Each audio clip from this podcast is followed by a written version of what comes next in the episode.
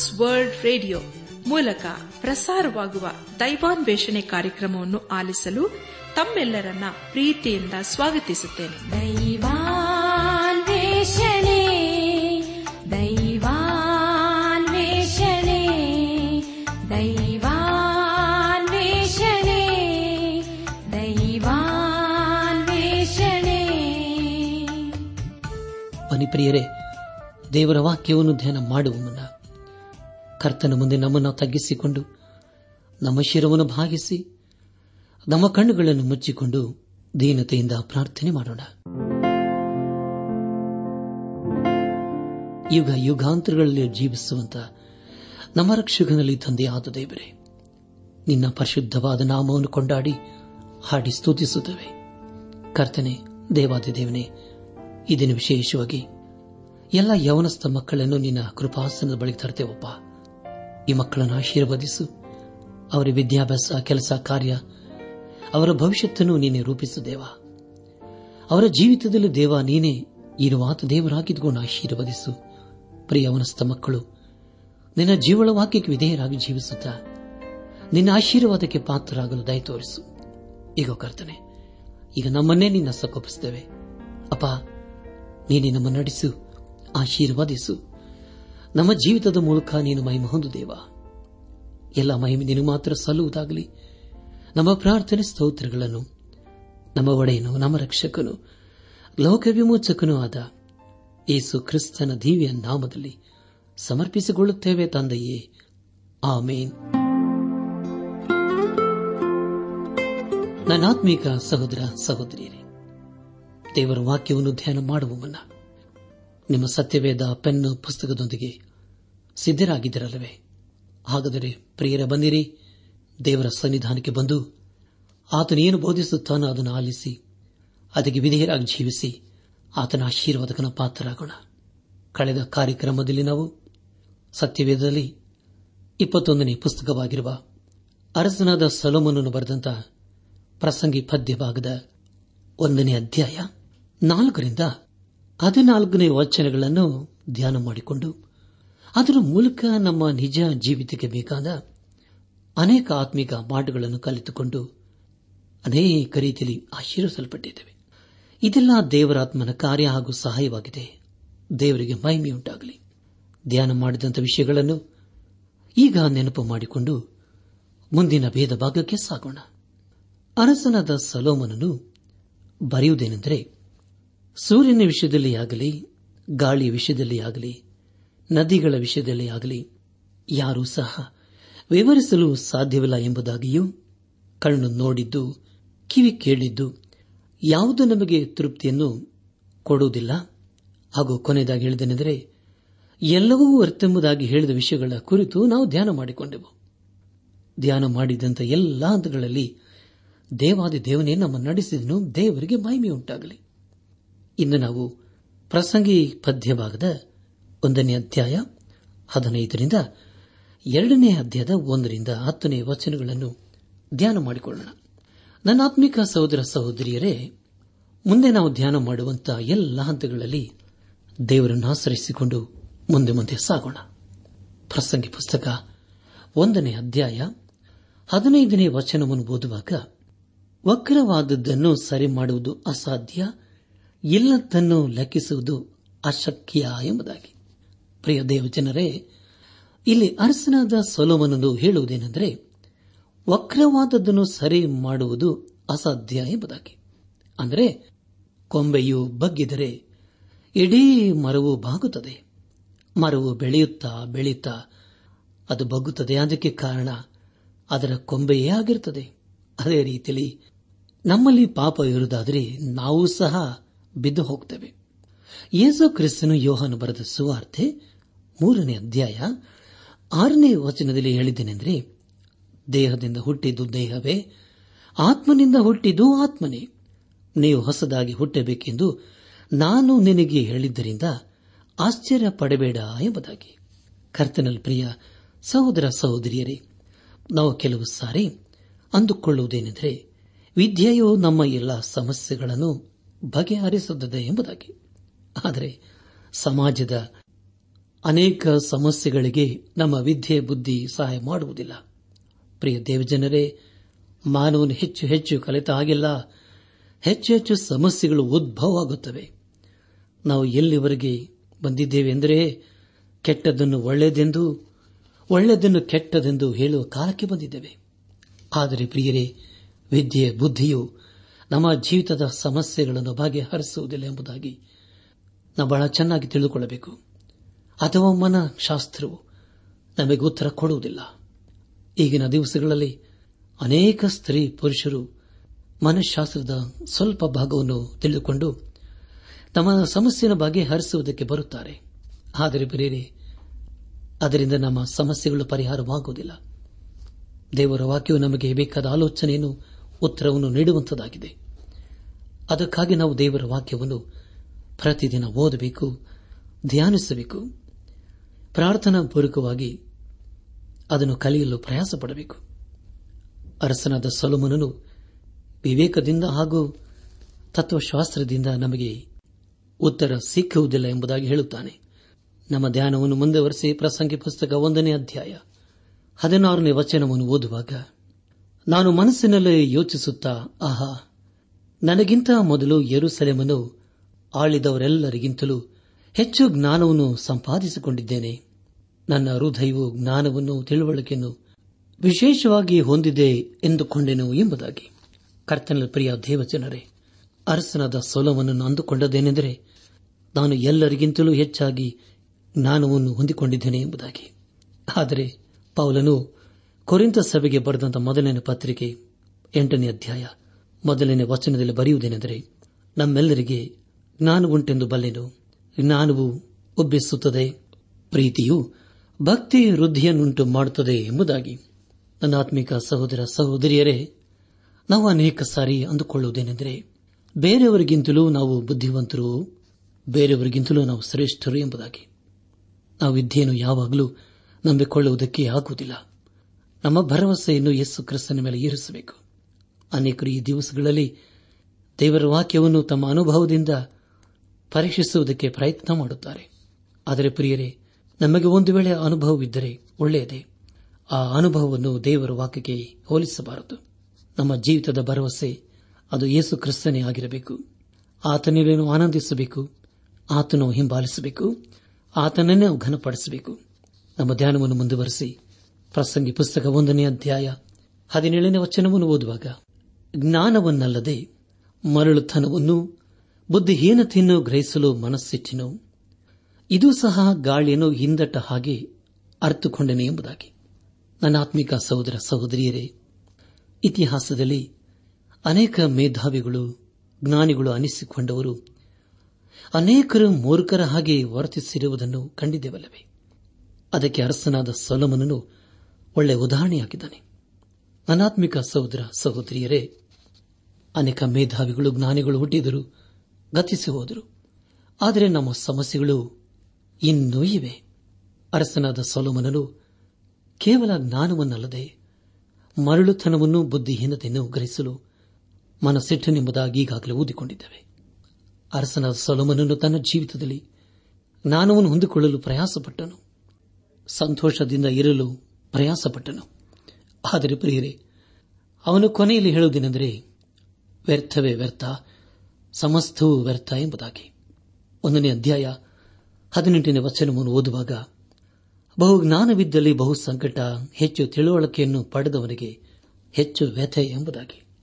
ಪ್ರಿಯ ದೇವಜನರೇ, ಸಂತೋಷ ಹಾಗೂ ಸಂತೃಪ್ತಿಯು ನಮ್ಮ ಜ್ಞಾನವನ್ನು ಹೆಚ್ಚಿಸುವುದಿಲ್ಲ. ವಿವೇಕವು ಹೆಚ್ಚಿದ ಹಾಗೆಲ್ಲ ಸಂಕಟವು ಹೆಚ್ಚಾಗುತ್ತದೆ. ನನಗೊಬ್ಬರು ಹೇಳಿದನೆಂದರೆ ನನಗೆ ಈಗಿರುವ ಲೋಕದ ವ್ಯವಸ್ಥೆಯಿಂದ ದೂರವಿರಲು ಸಾಧ್ಯವಿಲ್ಲ. ಅದಕ್ಕೆ ನಾನು ಹೊಂದಿಕೊಂಡಿದ್ದೇನೆ. ಅದನ್ನು ಬಿಟ್ಟು ನಾನು ಜೀವಿಸಲಾರೆ ಎಂಬುದಾಗಿ. ಹೌದು ಪ್ರಿಯರೇ, ಅನೇಕರ ಜೀವಿತದಲ್ಲಿ ಇದು ಸತ್ಯದ ಮಾತಲ್ಲವೇ. ಅದೇ ರೀತಿಯಲ್ಲಿ ಅರಸನಾದ ಸೊಲೋಮನನ್ನು ಹೇಳುವುದೇನೆಂದರೆ, ಬಹು ಜ್ಞಾನವಿದ್ದಲ್ಲಿ ಬಹು ಸಂಕಟ, ಹೆಚ್ಚು ತಿಳುವಳಿಕೆಯನ್ನು ಪಡೆದವನಿಗೆ ಹೆಚ್ಚು ವ್ಯಥೆ ಎಂಬುದಾಗಿ ನಾವು ಈಗಾಗಲೇ ಓದಿಕೊಂಡಿದ್ದೇವೆ. ಅರಸನಾದ ಸೊಲೋಮನನು ಯಂತ್ರ ಯುಗದಲ್ಲಿ ಜೀವಿಸಿರಲಿಲ್ಲ. ಅವನು ಯಾವ ಚಳವಳಿಯ ಕುರಿತು ಅವನಿಗೆ ತಿಳಿದಿರಲಿಲ್ಲ. ಆದರೂ ಅನೇಕ ವಿಷಯಗಳ ಕುರಿತು ಅವನು ಬರೆಯುತ್ತಿದ್ದಾನೆ. ಅನಾತ್ಮಿಕ ಸಹೋದರ ಸಹೋದರಿಯರೇ, ಪ್ರಸಂಗಿ ಪುಸ್ತಕದ ಮೊದಲನೇ ಅಧ್ಯಾಯದ ಸಂಗತಿ ಏನೆಂದರೆ ವ್ಯರ್ಥವೇ ವ್ಯರ್ಥ ಸಮಸ್ತೂ ವ್ಯರ್ಥ. ಮನುಷ್ಯನು ಈ ಲೋಕದಲ್ಲಿ ಪಡುವ ಎಲ್ಲಾ ಪ್ರಯಾಸದಿಂದ ಅವನಿಗೇನು ಲಾಭ? ಒಂದು ತಲಾಂತರವು ಗತಿಸುವುದು ಇನ್ನೊಂದು ತಲಾಂತರವು ಬರುವುದು. ಭೂಮಿಯಾದರೂ ಶಾಶ್ವತವಾಗಿ ನಿಲ್ಲುವುದು. ಈಗ ಹೊಸದು ಎನ್ನಿಸಿಕೊಳ್ಳುವ ವಸ್ತುವಿದ್ದರೂ ಅದು ಪೂರ್ವದಲ್ಲಿ ನಮಗಿಂತ ಮುಂಚಿನ ಯುಗದಲ್ಲಿಯೂ ಇದ್ದದ್ದೇ. ಹಿಂದಿನ ತಲಾಂತರಗಳ ಜ್ಞಾಪಕವು ಈಗಿನವರೆಗೆ ಇಲ್ಲ. ಮುಂದಿನ ತಲಾಂತರಗಳ ಜ್ಞಾಪಕವು ಅವುಗಳ ಮುಂದಿನ ತಲಾಂತರಗಳಿಗೆ ಇರುವುದಿಲ್ಲ. ಅರಸನಾದ ಸೊಲಮನು ನಂದುಕೊಂಡದೇನೆಂದರೆ ನಾನು ಯರುಸಲೇಂನಲ್ಲಿ ಬಹುಜ್ಞಾನಿಯಾದ ಅರಸನು ಎಂಬುದಾಗಿ ಅಂದುಕೊಂಡಿದ್ದನು. ಆಕಾಶದ ಕೆಳಗೆ ನಡೆಯುವ ಎಲ್ಲಾ ಕೆಲಸಗಳನ್ನು ಜ್ಞಾನದಿಂದ ವಿಚಾರಿಸಿ ವಿಮರ್ಶಿಸಲು ಮನಸ್ಸಿಟ್ಟನು. ಆದರೆ ಪ್ರಿಯರೇ, ಕೊನೆಯಲ್ಲಿ ಅವನು ಅಂದುಕೊಂಡದೇನೆಂದರೆ ಎಲ್ಲವೂ ವ್ಯರ್ಥ ಎಂಬುದಾಗಿ. ಜ್ಞಾನವನ್ನಲ್ಲದೆ ಮರಳುತನವನ್ನು ಬುದ್ಧಿಹೀನತೆಯನ್ನು ಗರಿಸಲು ಮನಸ್ಸಿಟ್ಟನು. ಇದು ಸಹ ಗಾಳಿಯನ್ನು ಹಿಂದಟ್ಟಿದ ಹಾಗೆ ಎಂಬುದಾಗಿ ಅರ್ಥಕೊಂಡನು ಹೌದಲ್ಲ ಪ್ರಿಯರೇ ಒಂದು ವೇಳೆ ನಾವು ನಮ್ಮ ಜ್ಞಾನದಿಂದ, ನಮ್ಮ ಬುದ್ಧಿಯಿಂದ, ನಮ್ಮ ವಿವೇಕದಿಂದ ಈ ಲೋಕದ ಸಂಗತಿಗಳನ್ನು ಅರ್ಥ ಮಾಡಿಕೊಳ್ಳಲು ಪ್ರಯಾಸ ಪಡುವುದಾದರೆ ಎಲ್ಲವೂ ವ್ಯರ್ಥ ಎಂಬುದಾಗಿ ಕಂಡುಬರುತ್ತದೆ. ಆದರೆ ಪ್ರಿಯರೇ, ನಮ್ಮ ಜೀವಿತ ವ್ಯರ್ಥವಾಗಬಾರದು. ಮೊದಲು ನಾವು ಯೇಸು ಕ್ರಿಸ್ತನ ಬಳಿಗೆ ನಾವು ಬರಬೇಕು. ಆತನಿಗೆ ನಮ್ಮ ಜೀವಿತ ಸಮರ್ಪಿಸಿಕೊಂಡು ಜೀವಿಸುವಾಗ ಆತನೇ ನಮ್ಮ ಜೀವಿತದ ನಾಯಕನು, ಹಿತಚಿಂತಕನೂ ಹಾಗೂ ರಕ್ಷಕನಾಗಿದ್ದುಕೊಂಡು ನಮ್ಮನ್ನು ಪರಿಪಾಲಿಸುತ್ತಾನೆ. ಇಲ್ಲಿಗೆ ಪ್ರಸಂಗಿ ಪುಸ್ತಕದ ಮೊದಲನೇ ಅಧ್ಯಾಯವು ಮುಕ್ತಾಯವಾಯಿತು. ಇಲ್ಲಿವರೆಗೂ ದೇವಾದ ದೇವನೇ ನಮ್ಮ ನಡೆಸಿದನು. ದೇವರಿಗೆ ಮಹಿಮೆಯುಂಟಾಗಲಿ. ಮುಂದೆ ನಾವು ಪ್ರಸಂಗಿ ಪುಸ್ತಕದ ಎರಡನೇ ಅಧ್ಯಾಯದ ಕಡೆಗೆ ನಮ್ಮ ಗಮನವನ್ನು ಹರಿಸೋಣ. ಇದರಲ್ಲಿ ಇಪ್ಪತ್ತಾರು ವಚನಗಳುಂಟು. ಈ ಅಧ್ಯಾಯದಲ್ಲಿ ಅರಸನಾದ ಸೊಲುಮನನು ತನ್ನ ಜೀವಿತದಲ್ಲಿ ಸಂತೋಷವನ್ನು ಕಂಡುಕೊಳ್ಳಲು ಮತ್ತೊಂದು ಪ್ರಯತ್ನವನ್ನು ಮಾಡುತ್ತಾನೆ. ಅದು ಏನು ಎಂಬುದಾಗಿ ತಿಳ್ಕೊಳ್ಳೋಣ. ಪ್ರಸಂಗಿ ಪುಸ್ತಕ ಎರಡನೇ ಅಧ್ಯಾಯ, ಮೊದಲನೇ ವಚನವನ್ನು ಓದುವಾಗ, ನಾನು ಮನಸ್ಸಿನಲ್ಲಿ, ಬಾ, ನಿನ್ನನ್ನು ಸಂತೋಷದ ಮೂಲಕ ಪರೀಕ್ಷಿಸುವೆನು. ಸುಖದ ರುಚಿ ನೋಡು ಅಂದುಕೊಂಡೆನು. ಆಹಾ, ಇದು ವ್ಯರ್ಥವೇ ಎಂಬುದಾಗಿ. ಪ್ರಿಯ ದೇವಜನರೇ, ಅರಸನಾದ ಸೊಲಮನನು ಸಂತೋಷವನ್ನು ಅನುಭವಿಸುವುದಕ್ಕೆ ತನಗೆ ಗೊತ್ತಿದ್ದ ಎಲ್ಲಾ ಪ್ರಯತ್ನಗಳನ್ನು ಮಾಡಿದನು. ಅನೇಕರಿಗೆ ಪ್ರಿಯರೇ, ದೇಹದ ಸುಖ ಭೋಗವನ್ನು ಅನುಭವಿಸುವುದೇ ಚಪಲ.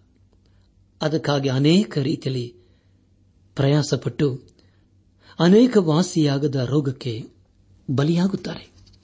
ಅನಾತ್ಮಿಕ ಸಹೋದರ ಸಹೋದರಿಯರೇ, ಅದರ ಕುರಿತು ಅನೇಕ ಎಚ್ಚರಿಕೆಯ ಮಾತುಗಳ ಕುರಿತು ಅವರಿಗೆ ಹೇಳುತ್ತಾರೆ. ಆದರೆ ಅದನ್ನು ಅವರು ಗ್ರಹಿಸುವುದಿಲ್ಲ. ಅರ್ಥ ಮಾಡಿಕೊಳ್ಳುವುದೂ ಇಲ್ಲ. ಹಾಗೂ ಕೇಳಲು ಇಷ್ಟಪಡುವುದಿಲ್ಲ. ಆದರೆ ಪ್ರಿಯರೇ, ಸುಖ ಭೋಗದ ವಿಷಯದಲ್ಲಿ ಅರಸನಾದ ಸೋಲಮನನು ಅತಿ ಪ್ರವೀಣನಾಗಿದ್ದನು. ಅವನಿಗೆ ಒಂದು ಸಾವಿರ ಹೆಂಡತಿಯರು ಹಾಗೂ ಅನೇಕ ಉಪಪತ್ನಿಯರು ಇದ್ದರು.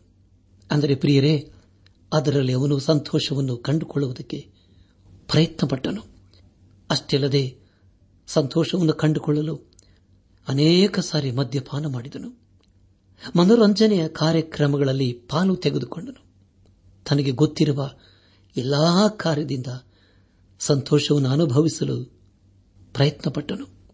ಅವನು ಹೇಳುವುದೇನೆಂದರೆ, ನಾನು ಮನಸ್ಸಿನಲ್ಲಿ ಬಾ, ನಿನ್ನನ್ನು ಸಂತೋಷದ ಮೂಲಕ ಪರೀಕ್ಷಿಸುವೆನು, ಸುಖದ ರುಚಿ ನೋಡು ಅಂದುಕೊಂಡೆನು. ಆಹಾ, ಕೊನೆಗೆ ಅವನು ಅಂದುಕೊಂಡದೇನೆಂದರೆ ಇದೆಲ್ಲವೂ ವ್ಯರ್ಥವೇ ವ್ಯರ್ಥ ಎಂಬುದಾಗಿ. ಹೀಗೆ ಹೇಳುವುದರ ಅರ್ಥವೇನೆಂದರೆ ಈ ಯಾವ ಸಂಗತಿಗಳಿಂದ ನನಗೆ ಸಂತೋಷ ಸಿಗುವುದಿಲ್ಲ ಎಂಬುದಾಗಿ. ನಮ್ಮ ಧ್ಯಾನವನ್ನು ಮುಂದುವರೆಸಿ ಪ್ರಸಂಗಿ ಪುಸ್ತಕ ಎರಡನೇ ಅಧ್ಯಾಯ. ಎರಡನೇ ವಚನವನ್ನು ಓದುವಾಗ ನಗೆಯ ಹುಚ್ಚುತನ, ಸಂತೋಷದಿಂದೇನು ಅಂದುಕೊಂಡೆನು ಎಂಬುದಾಗಿ. ಪ್ರಿಯ ದೇವಜನರೇ, ಒಂದು ವೇಳೆ ಅರಸನಾದ ಸಲೋಮನನ್ನು ಸಂತೋಷಪಡಿಸಲು ಅವನ ಆಸ್ಥಾನದಲ್ಲಿ ಹಾಸ್ಯಗಾರರು ಇದ್ದಿರಬಹುದು. ಅವರು ಇವನನ್ನು ಸಂತೋಷಪಡಿಸಲು ಅನೇಕ ರೀತಿಯಲ್ಲಿ ಪ್ರಯಾಸಪಟ್ಟಿರಬಹುದು ಆದರೆ ಅದೆಲ್ಲವೂ ಸಮಯವನ್ನು ವ್ಯರ್ಥ ಮಾಡುವಂತಹ ಕಾರ್ಯಗಳೆಂಬುದಾಗಿ ಅವನು ಅಂದುಕೊಂಡನು. ಇಲ್ಲಿ ಹೇಳುವುದೇನೆಂದರೆ ನಗೆ ಹುಚ್ಚುತನ ಸಂತೋಷದಿಂದೇನು ಅಂದುಕೊಂಡನು ಎಂಬುದಾಗಿ. ಹೌದು ಪ್ರಿಯರೇ, ನಮ್ಮ ಜೀವಿತದಲ್ಲೂ ಕೂಡ ಅನೇಕ ಸಾರಿ ಹೀಗೆ ಹಾಕುವುದಲ್ಲವೇ?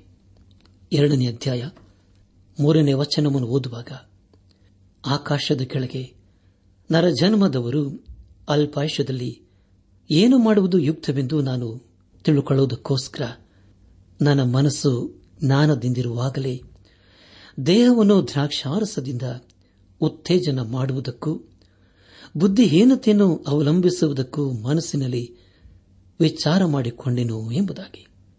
ಪ್ರಿಯ ದೇವ ಜನರೇ ಆಕಾಶದ ಕೆಳಗೆ ಎಂದು ಇಲ್ಲಿ ನಾವು ಓದುತ್ತೇವೆ. ಅಂದರೆ ಪ್ರಿಯರೇ, ದೇವರು ಬಿಟ್ಟು ಆಕಾಶಗಳಿಗೆ ತನ್ನ ಎಲ್ಲಾ ಪ್ರಯತ್ನ ಮಾಡುತ್ತಾ ಇದ್ದಾನೆ. ಕೊನೆಗೆ ಅವನು ಅಂದುಕೊಂಡದೇನೆಂದರೆ ಎಲ್ಲವೂ ವ್ಯರ್ಥ ಎಂಬುದಾಗಿ. ಆಕಾಶದ ಕೆಳಗೆ ನರ ಜನ್ಮದವರು ಅಲ್ಪಾಯುಷದಲ್ಲಿ ಎಂಬುದಾಗಿ ಹೇಳುವಾಗ, ಹೌದಲ್ಲ ಪ್ರಿಯರೇ, ಈ ಲೋಕದಲ್ಲಿ ಮಾನವನು ಕೇವಲ ಕೆಲವು ವರ್ಷಗಳು ಮಾತ್ರ ಇರುತ್ತಾನೆ. ಆದರೆ ಆ ಕೆಲವೇ ವರ್ಷಗಳಲ್ಲಿ ಮಾನವನು ದೇವರನ್ನು ಕಂಡುಕೊಳ್ಳಬೇಕು. ಅದನ್ನು ದೇವರು ಬಯಸುತ್ತಾನೆ. ಯಾವುದು ಒಳ್ಳೆಯದು, ಯಾವುದು ಕೆಟ್ಟದ್ದು ಎಂಬುದಾಗಿ ಗ್ರಹಿಸಿಕೊಳ್ಳಬೇಕು. ಒಳ್ಳೆಯದನ್ನು ಹಿಡಿದುಕೊಳ್ಳಬೇಕು. ಕೆಟ್ಟದ್ದನ್ನು ಬಿಟ್ಟು ಬಿಡಬೇಕು ಪ್ರಿಯರೇ, ಇದನ್ನು ಅರಸನಾದ ಸೊಲಮನನ್ನು ಸರಿಯಾಗಿ ಅರ್ಥ ಮಾಡಿಕೊಳ್ಳಲಿಲ್ಲ. ಅದನ್ನು ಅರ್ಥ ಮಾಡಿಕೊಳ್ಳುವುದಕ್ಕೋಸ್ಕರ ಮನಸ್ಸು ಜ್ಞಾನದಿಂದಿರುವಾಗಲೇ ದೇಹವನ್ನು ದ್ರಾಕ್ಷಾರಸದಿಂದ ಉತ್ತೇಜನ ಮಾಡಿಕೊಳ್ಳುವುದಕ್ಕೆ ಪ್ರಯಾಸಪಟ್ಟನು. ಪ್ರಿಯರೇ, ಇದು ಎಂಥ ದುಃಖಕರವಾದಂತಹ ಸಂಗತಿಯಲ್ಲವೇ? ನಮ್ಮ ಧ್ಯಾನವನ್ನು ಮುಂದುವರೆಸಿ ಪ್ರಸಂಗಿ ಪುಸ್ತಕ ಎರಡನೇ ಅಧ್ಯಾಯ. ನಾಲ್ಕನೇ ವಚನವನ್ನು ಓದುವಾಗ, ಮತ್ತು ವಿಶೇಷ ಕಾರ್ಯಗಳನ್ನು ನಡೆಸಿದನು, ಮನೆಗಳನ್ನು ಕಟ್ಟಿಸಿಕೊಂಡೆನು ಎಂಬುದಾಗಿ. ಪ್ರಿಯ ದೇವಜನರೇ, ಅರಸನಾದ ಸಲೋಮನನಿಗೆ ಅನೇಕ ಹವ್ಯಾಸಗಳು ಇದ್ದವು. ಇಂದಿಗೂ ಸಹ ಅವನು ಕಟ್ಟಿಸಿದ ಕಟ್ಟಡಗಳ ಅವಶೇಷಗಳು ಯರೂಸಲೇಮಿನ ಸುತ್ತಮುತ್ತಲೂ ನಾವು ನೋಡಬಹುದು. ಅವನು ಕಟ್ಟಿಸಿದಂತಹ ಅನೇಕ ಕಟ್ಟಡಗಳು ಇಂದಿಗೂ ಸಹ ಹಾಗೆಯೇ ನಮ್ಮ ಧ್ಯಾನವನ್ನು ಮುಂದುವರೆಸಿ ಪ್ರಸಂಗಿ ಪುಸ್ತಕ ಎರಡನೇ ಅಧ್ಯಾಯ ಐದು ಮತ್ತು ಆರನೇ ವಚನಗಳನ್ನು ಓದುವಾಗ ಮನೆಗಳನ್ನು ಕಟ್ಟಿಸಿಕೊಂಡೆನು, ತೋಟಗಳನ್ನು, ಉದ್ಯಾನವನಗಳನ್ನು ಮಾಡಿಸಿ. ಅವುಗಳಲ್ಲಿ ಸಕಲ ವಿಧವಾದ ಫಲ ವೃಕ್ಷಗಳನ್ನು ನಾಟಿಸಿಕೊಂಡೆನು. ಬೆಳೆಯು ಗಿಡಗಳ ತೋಪಗಳಿಗೆ ನೀರು ಹಾಯಿಸುವುದಕ್ಕೆ ಕುಂಟೆಗಳನ್ನು ತೆಗೆಸಿಕೊಂಡೆನು ಎಂಬುದಾಗಿ. ಕರ್ತನ ಪ್ರಿಯ ಸಹೋದರ ಸಹೋದರಿಯರೇ, ಆ ದೇಶದಲ್ಲಿ ನೀರಾವರಿ ವ್ಯವಸ್ಥೆ ಇತ್ತು ಎಂಬುದಾಗಿ ಇದರ ಮೂಲಕ ನಾವು ತಿಳಿದುಕೊಳ್ಳುತ್ತೇವೆ ಅವನಲ್ಲಿ ಅನೇಕ ಅಭಿಲಾಷೆಗಳು, ಹವ್ಯಾಸಗಳು ಇದ್ದವು. ಮನೆ ಕಟ್ಟಿಸುವುದು, ಉದ್ಯಾನವನ್ನು ಮಾಡಿಸುವುದು ಫಲವೃಕ್ಷಗಳನ್ನು ನಾಡಿಸುವುದು ಬೆಳೆಯುವ ಗಿಡಗಳ ತೋಪುಗಳಿಗೆ ನೀರು ಹಾಯಿಸುವುದಕ್ಕೆ ಅವನ ದೇಶದಲ್ಲಿ ಅನೇಕ ಕೆರೆ ಕುಂಟೆಗಳು ಇದ್ದು ಎಂಬುದಾಗಿ ಇದರ ಮೂಲಕ ನಾವು ತಿಳಿದುಕೊಳ್ಳುತ್ತೇವೆ ಎರಡನೇ ಅಧ್ಯಾಯ. ಏಳನೇ ವಚನವನ್ನು ಓದುವಾಗ ಗಂಡು ಹೆಣ್ಣಾಳುಗಳನ್ನು ಕೊಂಡುಕೊಂಡೆನು. ಇವರಿಂದ ಹುಟ್ಟು ಗುಲಾಮರು ಉಂಟಾದರೂ ಇದಲ್ಲದ ಯರುಸೆಲಿಂನಲ್ಲಿ ಹಿಂದೆ ಇದ್ದವರೆಲ್ಲರಿಗಿಂತಲೂ ನಾನು ಬಲು ಕುರಿಗಳ ಧನ ಉಳ್ಳವನಾದೇನೋ ಎಂಬುದಾಗಿ. ಪ್ರಿಯ ದೇವಜನರೇ, ಇದರ ಮೂಲಕ ನಾವು ತಿಳಿದುಕೊಳ್ಳುವುದು ಏನೆಂದರೆ, ಅರಸನಾದ ಸೊಲೋಮನಲ್ಲಿ ಅನೇಕ ಆಸ್ತಿ ಅಂತಸ್ತು ಎಂಬುದಾಗಿ. ಅವನು ತನ್ನ ದೇಶದಲ್ಲಿ ಹಸುಗಳನ್ನು ಹೆಚ್ಚಾಗಿ ಸಾಕುತ್ತಿದ್ದನು. ಒಬ್ಬ ಅರಸನಿಗೆ, ಇದೆಲ್ಲ ಹೇಗೆ ತಾನೇ ಸಾಧ್ಯ ಎಂಬುದಾಗಿ ನಾವು ಪ್ರಶ್ನೆ ಮಾಡಬಹುದು. ಅವನು ತನ್ನ ಹಣವನ್ನು ವೆಚ್ಚ ಮಾಡಿ ಅದರಿಂದ ತನ್ನ ಜೀವಿತಕ್ಕೆ ಬೇಕಾದ ಎಲ್ಲ ವ್ಯವಸ್ಥೆಯನ್ನು ಮಾಡಿಕೊಂಡನು. ಆದರೆ ಪ್ರಿಯರೇ, ಅರಸನಾದ ಸೊಲಮನನು ತಾನು ಸಂತೋಷ ಪಡುವುದಕ್ಕಾಗಿ ತನಗೆ ಗೊತ್ತಿದ್ದ ಎಲ್ಲಾ ಕಾರ್ಯಗಳನ್ನು ಮಾಡಿದನು. ಆದರೆ ಅವನು ಕೊನೆಯಲ್ಲಿ ಗ್ರಹಿಸಿಕೊಂಡದೇನೆಂದರೆ ಇದೆಲ್ಲವೂ ವ್ಯರ್ಥ ಎಂಬುದಾಗಿ. ನಮ್ಮ ಧ್ಯಾನವನ್ನು ಮುಂದುವರೆಸಿ. ಪ್ರಸಂಗಿ ಪುಸ್ತಕ ಎರಡನೇ ಅಧ್ಯಾಯ ಎಂಟನೇ ವಚನವನ್ನು ಓದುವಾಗ. ಮತ್ತು ಬೆಳ್ಳಿ ಬಂಗಾರಗಳನ್ನು, ಅರಸರ ನಜರನ್ನು, ದಿಗ್ಜಶಗಳಿಂದ ಕಪ್ಪವನ್ನು ಸಂಗ್ರಹಿಸಿಕೊಂಡೆನು. ಗಾಯಕ ಗಾಯಕಿಯರನ್ನು, ಮನುಷ್ಯರಿಗೆ ಭೋಗ್ಯರಾದ ಅನೇಕ ಉಪಪತ್ನಿಯರನ್ನು ಸಂಪಾದಿಸಿಕೊಂಡೆನು ಎಂಬುದಾಗಿ. ಪ್ರಿಯರಿ, ಅರಸನಾದ ಸಲೋಮನನಲ್ಲಿ ಎಲ್ಲಾ ತರದ ವಾದ್ಯಗೋಷ್ಠಿ ಇತ್ತು. ಆದರೆ ಅದರಿಂದ ಅವನು ಸಂತೋಷವನ್ನು ಅನುಭವಿಸಲು ಸಾಧ್ಯವಾಗಲೇ ಇಲ್ಲ. ಇದೆಲ್ಲವೂ ಕೇವಲ ಈ ಲೋಕಕ್ಕೆ ಸಂಬಂಧಪಟ್ಟಂತಹ ಸಂಗತಿಗಳಾಗಿದ್ದವು. ಕೊನೆಯದಾಗಿ ಪ್ರಸಂಗಿ ಪುಸ್ತಕ ಎರಡನೇ ಅಧ್ಯಾಯ, ಒಂಬತ್ತು ಹಾಗೂ ಹತ್ತನೇ ವಚನಗಳನ್ನು ಓದುವಾಗ, ಹೀಗೆ ಯರುಸಲೇಮಿನಲ್ಲಿ ಹಿಂದೆ ಇದ್ದವರೆಲ್ಲರಿಗಿಂತಲೂ ಹೆಚ್ಚು ಅಭಿವೃದ್ಧಿ ಹೊಂದಿ ದೊಡ್ಡವನಾದೆನು. ಇದಲ್ಲದೆ ನನ್ನ ಜ್ಞಾನವು ನನ್ನಲ್ಲಿ ನೆಲೆಯಾಗಿತ್ತು. ನನ್ನ ಕಣ್ಣು ಬಯಸಿದ್ದೆಲ್ಲವನ್ನು ಅದಕ್ಕೆ ನಾನು ಒಪ್ಪಿಸದೆ ಬಿಡಲಿಲ್ಲ. ಯಾವ ಸಂತೋಷವನ್ನೂ ಅನುಭವಿಸುವುದಕ್ಕೂ ನನ್ನ ಹೃದಯವನ್ನು ತಡೆಯಲಿಲ್ಲ. ಏಕೆಂದರೆ ನನ್ನ ಹೃದಯವು ನನ್ನ ಕಾರ್ಯಗಳನ್ನೆಲ್ಲ ಹರ್ಷಿಸುತ್ತಿತ್ತು. ನನ್ನ ಪ್ರಯಾಸದಿಂದೆಲ್ಲ ನನಗಾದ ಲಾಭವೂ ಇದೆ ಎಂಬುದಾಗಿ. ಪ್ರಿಯ ದೇವಜನರೇ, ಇದರ ಮೂಲಕ ನಾವು ತಿಳಿಕೊಳ್ಳುವುದೇನೆಂದರೆ, ಅರಸನಾದ ಸೊಲೋಮನನು ಆನಂದ ಪಡುವುದಕ್ಕಾಗಿ ಸಂತೋಷ ಪಡುವುದಕ್ಕಾಗಿ ತನ್ನ ಕಂಡು ಕಂಡದ್ದೆಲ್ಲವನ್ನು ಅನುಭವಿಸುವುದಕ್ಕೆ ಪ್ರಯತ್ನಪಟ್ಟನು. ಅದನ್ನು ಹೊಂದಿಕೊಳ್ಳಲು ಪ್ರಯಾಸಪಟ್ಟನು. ಆದರೆ ಪ್ರಿಯರೇ, ಕೊನೆಯಲ್ಲಿ ಹೇಳುವುದೇನೆಂದರೆ, ಈ ಲೋಕದ ಯಾವ ವಸ್ತುವಿನಿಂದಲೂ ನನಗೆ ಸಂತೋಷವಿಲ್ಲ ಎಂಬುದಾಗಿ. ಪ್ರಿಯ ದೇವಜನರೇ ಅನೇಕರು ಅಧಿಕಾರದಲ್ಲಿ ಇರುವವರು ಖಂಡಿತವಾಗಿ ಸಂತೋಷದಿಂದ ಇರುತ್ತಾರೆ. ಅದಕ್ಕೆ ಕಾರಣ ಅವರು ಎಲ್ಲವನ್ನು ಕೊಂಡುಕೊಳ್ಳುವಷ್ಟು ಬೇಕಾದ ಹಣವಿರುತ್ತದೆ. ಆದರೂ ಅವರ ಜೀವಿತದಲ್ಲಿ ಸಂತೋಷವಿರುವುದಿಲ್ಲ. ಅನೇಕರು ತಮ್ಮ ಜೀವಿತದ ಕೊನೆ ದಿವಸಗಳಲ್ಲಿ ನಿರಾಶರಾಗುತ್ತಾರೆ.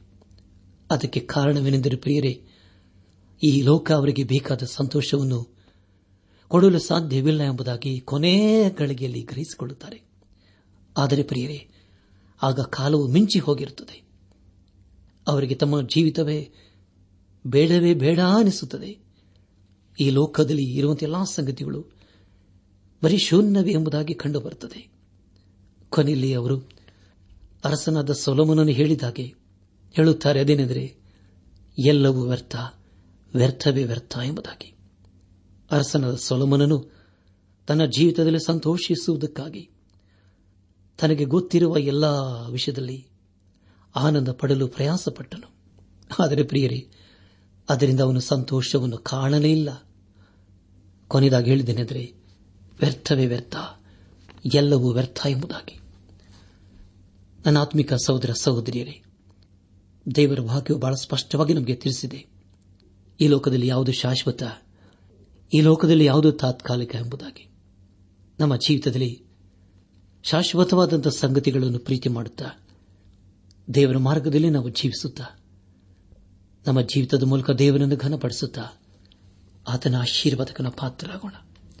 ಹಾಗಾಗುವಂತೆ ತಂದೆಯಾದ ದೇವರು ಯೇಸು ಕ್ರಿಸ್ತನ ಮೂಲಕ ನಮ್ಮೆಲ್ಲರನ್ನು ಆಶೀರ್ವದಿಸಿ ನಡೆಸಲಿ.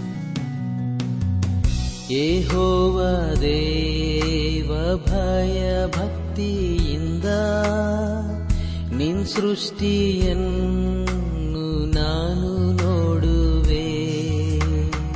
ಸ್ವಹಸ್ತದಿಂದ ನೀನು ಇದನ್ನೆಲ್ಲ ಸೃಷ್ಟಿಸಿರುವೆ ಎಂದು ನಂಬುವೆ. ಎನ್ನಾತ್ಮನಿನ್ನ ಸ್ತೋತ್ರ ಹಾಡುತ್ತೆ ಎಂದೇವರೇ ನೀ ಶ್ರೇಷ್ಠನೇ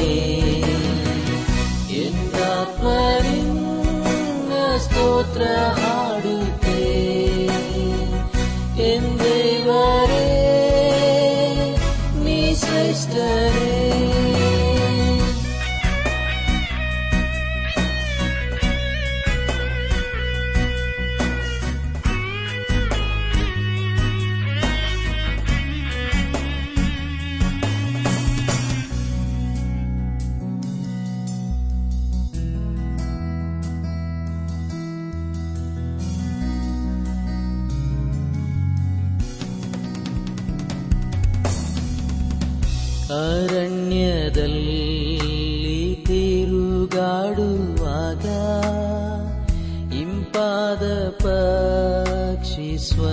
ಕೇಳುವೆ. ಪರ್ವತದಲ್ಲಿನ ಸೌಂದರ್ಯವನ್ನು ಆನಂದದಿಂದ ನಾನು ನೋಡುವೆ. ಎನ್ನಾತ್ಮನಿಂದ ಸ್ತೋತ್ರ ಹಾಡುತ್ತೆ. ಎಂದೇವರೇ ನೀ ಶ್ರೇಷ್ಠನೇ.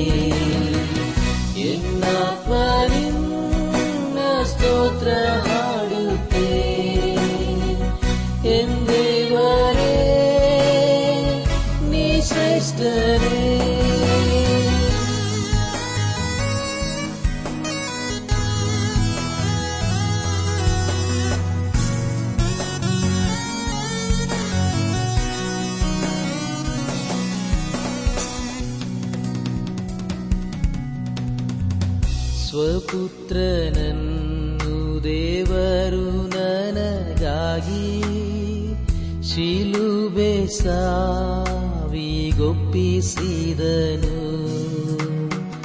ನನ್ ಪಾಪ ಭಾರ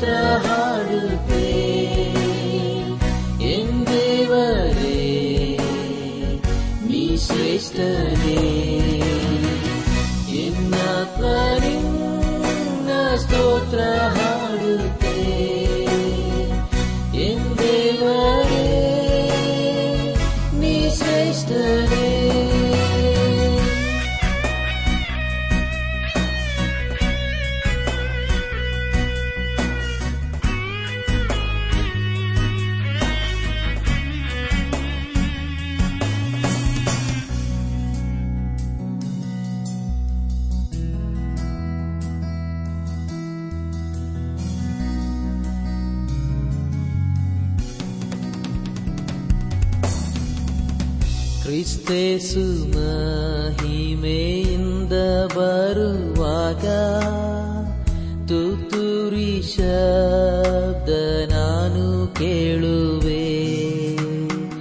ಸುಸ್ವರ್ಗಕ್ಕೆ ನನ್ನನ್ನು ಒಯ್ಯುವಾಗ ಎಂದೆಂದು ನಾನು ಸ್ತೋತ್ರ ಮಾಡುವೆ. ಎಂದೇ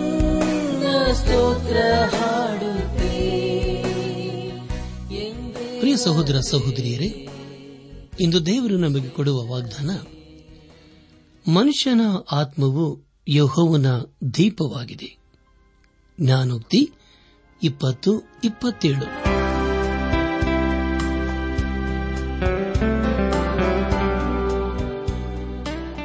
ದೈವಾನ್ವೇಷಣೆ ಕಾರ್ಯಕ್ರಮ ಹೇಗಿತ್ತು ಪ್ರಿಯರೇ?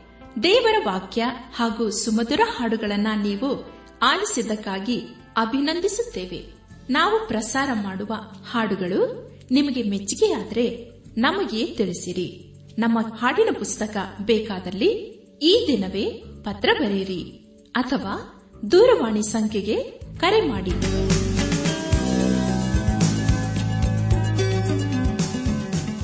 ನಮ್ಮ ವಿಳಾಸ ದೈವಾನ್ ವೇಷಣೆ ಟ್ರಾನ್ಸ್ ವರ್ಲ್ಡ್ ರೇಡಿಯೋ ಇಂಡಿಯಾ ಟಪಾಲು ಪೆಟ್ಟಿಗೆ ನಾಲ್ಕು ಮೂರು, ಎರಡು ಸೊನ್ನೆ, ಬೆಂಗಳೂರು, ನಲವತ್ಮೂರು.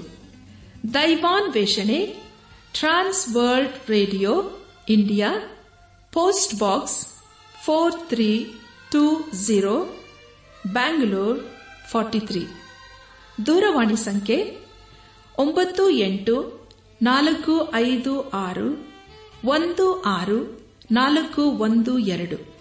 ನಮ್ಮ ಇಮೇಲ್ ವಿಳಾಸ Kannada TTB at radio eight eight two dot com ನಮಸ್ಕಾರ, ಪ್ರಿಯರೇ.